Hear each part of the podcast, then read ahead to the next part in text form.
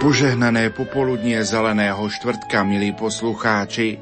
Začína sa relácia obrady, pásmo odkrývajúce hlbokú symboliku liturgických slávení Veľkej noci.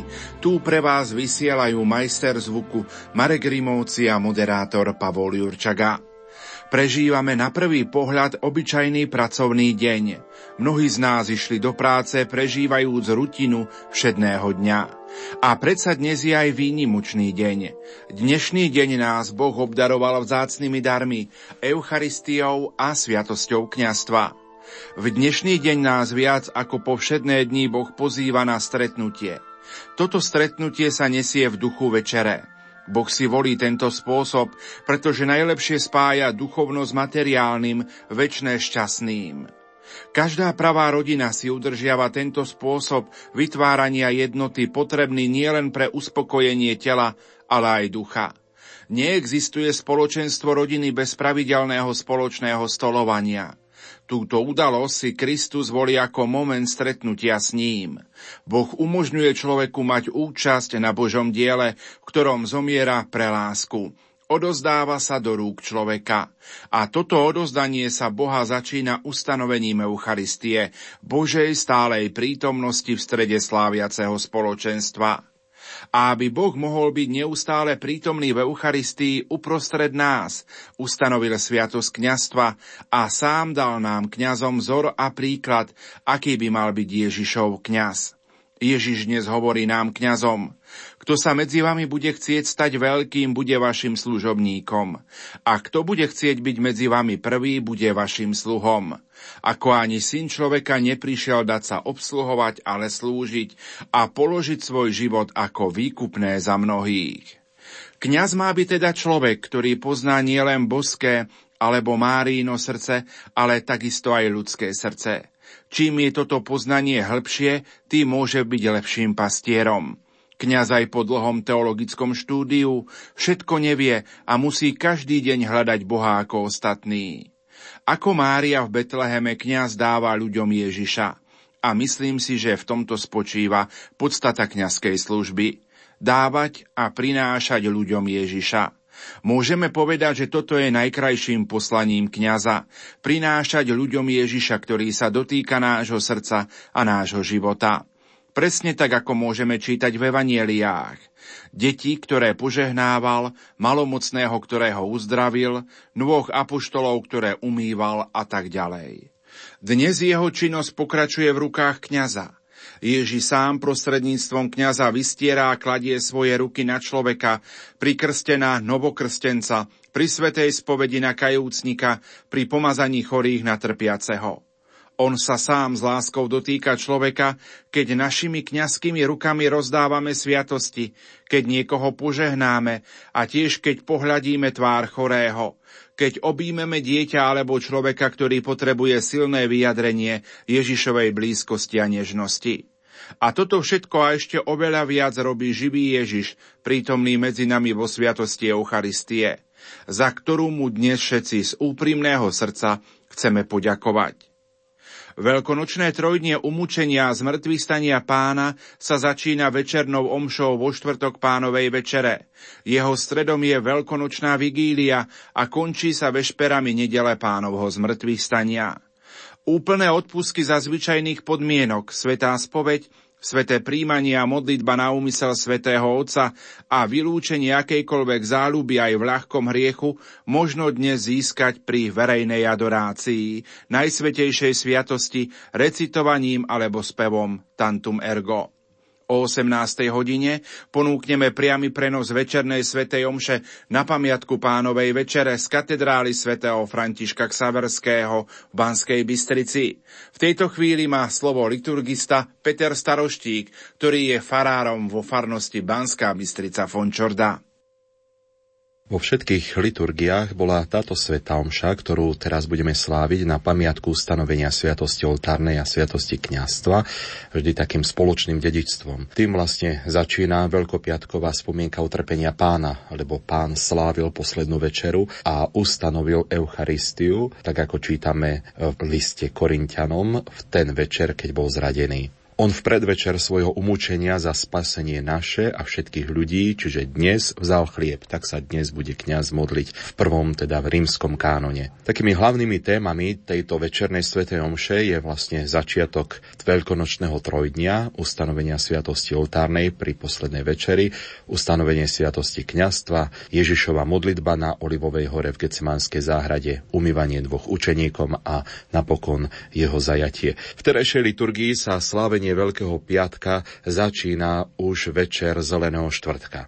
Správa o poslednej večeri a o ustanovení Eucharistie patrí u prvých troch evangelistov k stati o Ježišovom umúčení a zmrtvých staní. V slávení večere je zjavné, čo znamená vlastne Ježišovo utrpenie, smrť a zmrtvých stanie pre neho samého, ale aj pre nás. Ježiš dáva svojim učeníkom chlieb a hovorí, toto je moje telo, ktoré sa obetuje za vás. Toto je moja krv, ktorá sa vylieva za vás i za všetkých na odpustenie hriechov. Teda ohlasuje svoju smrť a vysvetľuje jej zmysel. Za vás i za všetkých. Na pozadí starozákonných zmluv, ktoré boli predobrazmi, ustanovuje teda novú zmluvu. Jeho krv vyliata za nás je krvou novej a väčšnej zmluvy. Takto vkladá do eucharistickej obety, ktorú v tento deň ustanovuje svoju obetu na kríži, svoje zmrtvých stanie, svoje oslávené telo a svoju oslávenú krv, aby sme v omši zvestovali, ako to hovoríme vždy,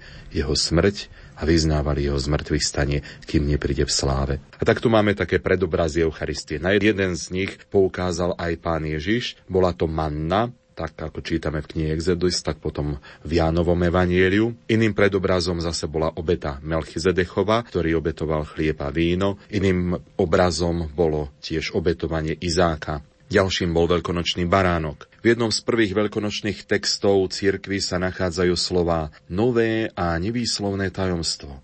Obetovanie baránka sa stalo spásou Izraela.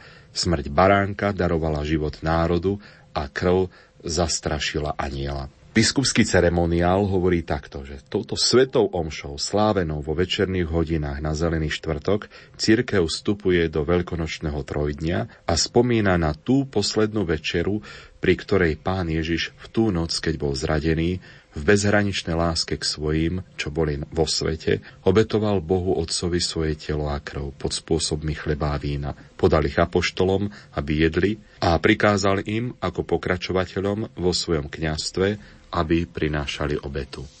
Nie zanedbateľným znakom večernej svätej omše na Zelený štvrtok je aj pamiatka na ustanovenie sviatosti kňastva Ježišom Kristom veľkňazom. Apoštolov ustanovil za kňazov, keď im hovorí, toto robte na moju pamiatku. Takým jeho kľúčovým vyjadrením tohto večera je miloval svojich, čo boli na svete a miloval ich do krajnosti. Často sa však v tento deň zastavujeme len pri takých tých vonkajších prejavoch Ježišovej lásky, keď si pripomíname, že umilo nohy učeníkom a daroval sa nám v Eucharistii. Ale rovnako sa môžeme sústrediť v dnešný večer aj na Ježišovo vnútro, jeho srdce, v ktorom sa zrodila veľká túžba jeho odovzdania. Keď on sám hovorí, veľmi som túžil jesť s vami tohto veľkonočného baránka skôr, ako budem trpieť. Hoci učeníci poznali Božie milosrdenstvo, vedeli o skutkoch, ktoré Ježiš konal, poznali jeho lásku, predsa teraz zažijú niečo nové, závratne nepochopiteľné, šokujúce, čo Peter vytuší a zvolá.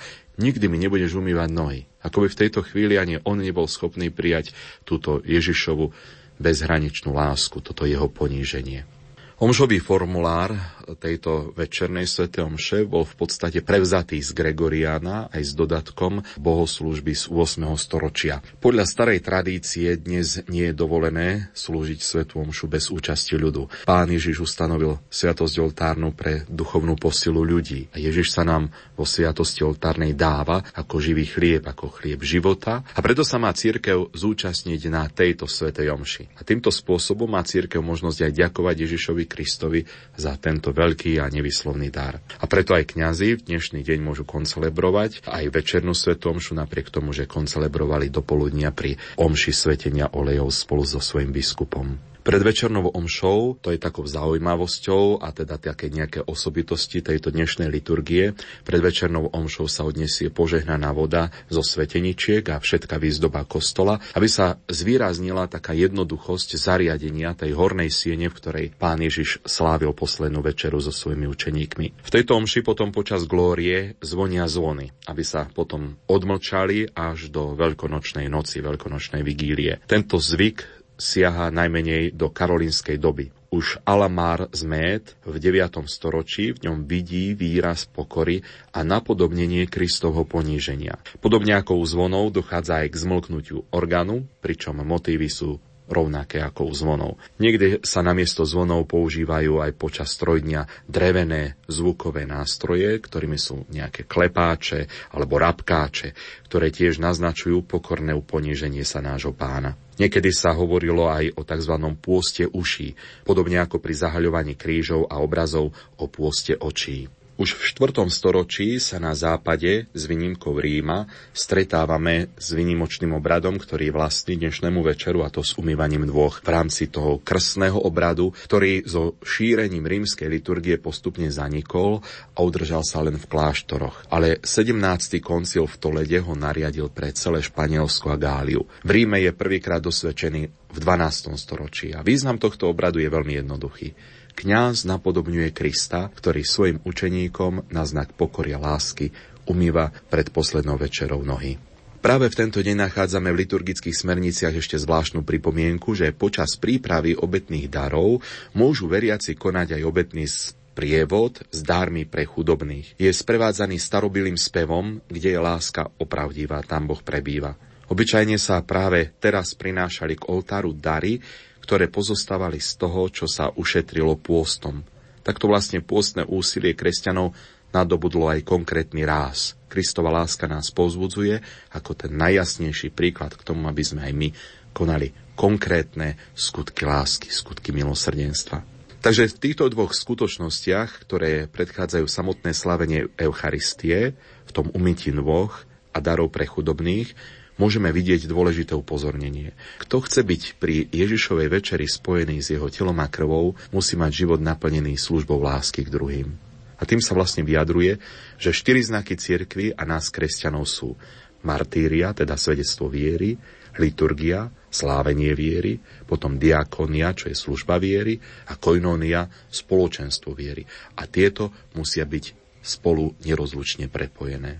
No a ďalšou Takou zvláštnosťou dnešného večera je aj to, že po modlitbe po príjmaní sa preniesie sviatosť oltárna do bočnej kaplnky, primerane ozdobenej a tento zvyk spomína aj tak ordo, ako aj biskupský ceremoniál. Pôvod tohto liturgického úkonu je v Španielsku a vo Francúzsku. A alegória v tom vidí odchod pána Ježiša do Gecemánskej záhrady. Autori 9. storočia v tom vidia aj násilné odlúčenie pána Ježiša vojakmi z kruhu svojich apoštolov. No a nakoniec obnažovanie oltárov je tiež veľmi starobilým zvykom. Niekde bol zvyk oltáre po obnažení dokonca aj umyť. Alegorický výklad je ten, že túto noc bol Ježiš zradený, opustený svojimi priateľmi a nakoniec aj na smrť odsúdený. Veriaci by podľa možností mali adorovať nejaký čas pred Najsvetejšou sviatosťou oltárnou, ktorá je dnes uložená v inom svetostánku na inom mieste, čo znamená vlastne tú Ježišovú modlitbu v Gecemánskej záhrade.